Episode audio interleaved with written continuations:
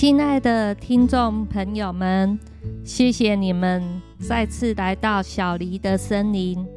我是小黎，我是一个从上班族转向寻找生活更多可能性的新鲜人。在这个过程中，我去上了不少心灵相关的课程，也取得了 NGH 催眠师的证照。这是我的第一个 podcast 节目，我很希望利用这个节目来和大家分享我的感恩故事、读书心得，还有一些在职场上的心情点滴。上一集我们聊到了我之前职场上对我影响最深远的主管，有了好主管。当然也会有所谓的机车主管，好主管难得，可是机车主管却随处可见。今天我想来聊聊关于机车主管的故事。也许关于机车主管可以开成一个长篇鬼故事系列哦。当我在职场菜鸟的时候，那个时候是在电子业的无尘室生产线上工作，这样子的工作形态就是一站卡一站，在你这里延误了，在下一个工程站就是整个带料在等你，所以呢，时间的压力是相当的大的。除了统一的休息时间以外，大概连去上个厕所都要争分夺秒的，而且光是要穿脱无尘服就要花掉了不少时间。所以呢，在无尘室工作久的人，很容易因为长时间的憋尿，或者是不想要去上厕所而少喝水。不少人都会因为这样而有了泌尿系统相关的一些疾病。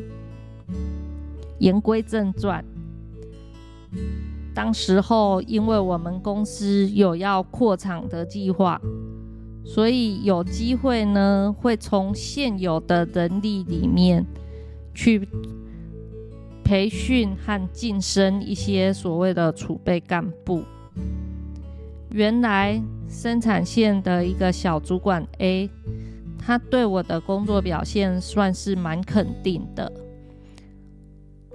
所以呢，也许我当时算上潜在名单的一个一个名单里面，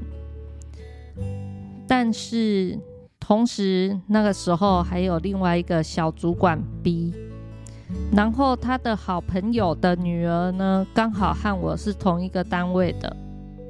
他的工作表现也算是不错，也是很有机会的一个潜力股。有一次我去上了洗手间，然后一回来就被通知，经过我检验的产品发现有问题，然后那个时候小主管 B。不管三七二十一，噼里啪啦的当着所有的人面前就一直训斥我，指责我没有遵守要求，没有遵守 SOP，导致生产出了大量的异常品，所以我必须要接受处分等等等等。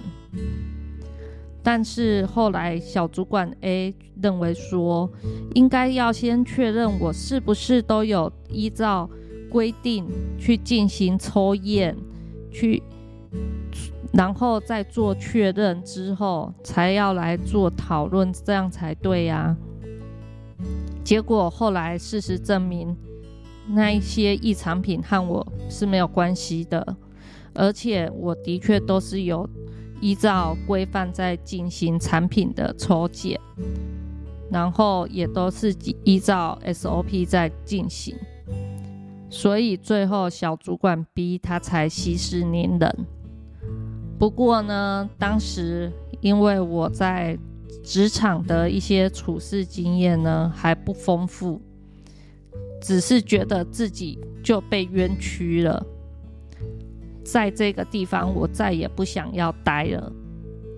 刚好呢，当时又有另外的朋友找我去另外一家嗯更大的公司，然后他给的工作的待遇条件更好，所以呢，我就跟原来公司的主管提出了离职的申请。那原来公司的那个大主管呢，还特别看我约谈面，想要慰留我。然后经过他的说明呢，我才知道哦，当时会发生这些事情，是因为我可能是有机会去挡到了别人会晋升的呃道路，这样子。事后呢，现事隔多年了，我再回想起来，其实我还蛮感谢那个小主管逼的。如果当时他没有搞了这一场大戏，也许我仍然安逸在当时的工作，也就没有机会发展成现在的我了。所以呢。多年前，当时认为很机车的主管，回首再看，其实他是我人生的贵人呐。各位听众朋友，也许你现在觉得你的主管超级机车，请你先别着冲动的去做任何的决定，建议你。先找朋友或者是你的长辈聊聊，也许会有不同的想法，或者是不同的面向去看到那一个主管当时这么做的原因。当然，如果你们有需要，也可以透过留言给我，把你的问题跟我分享。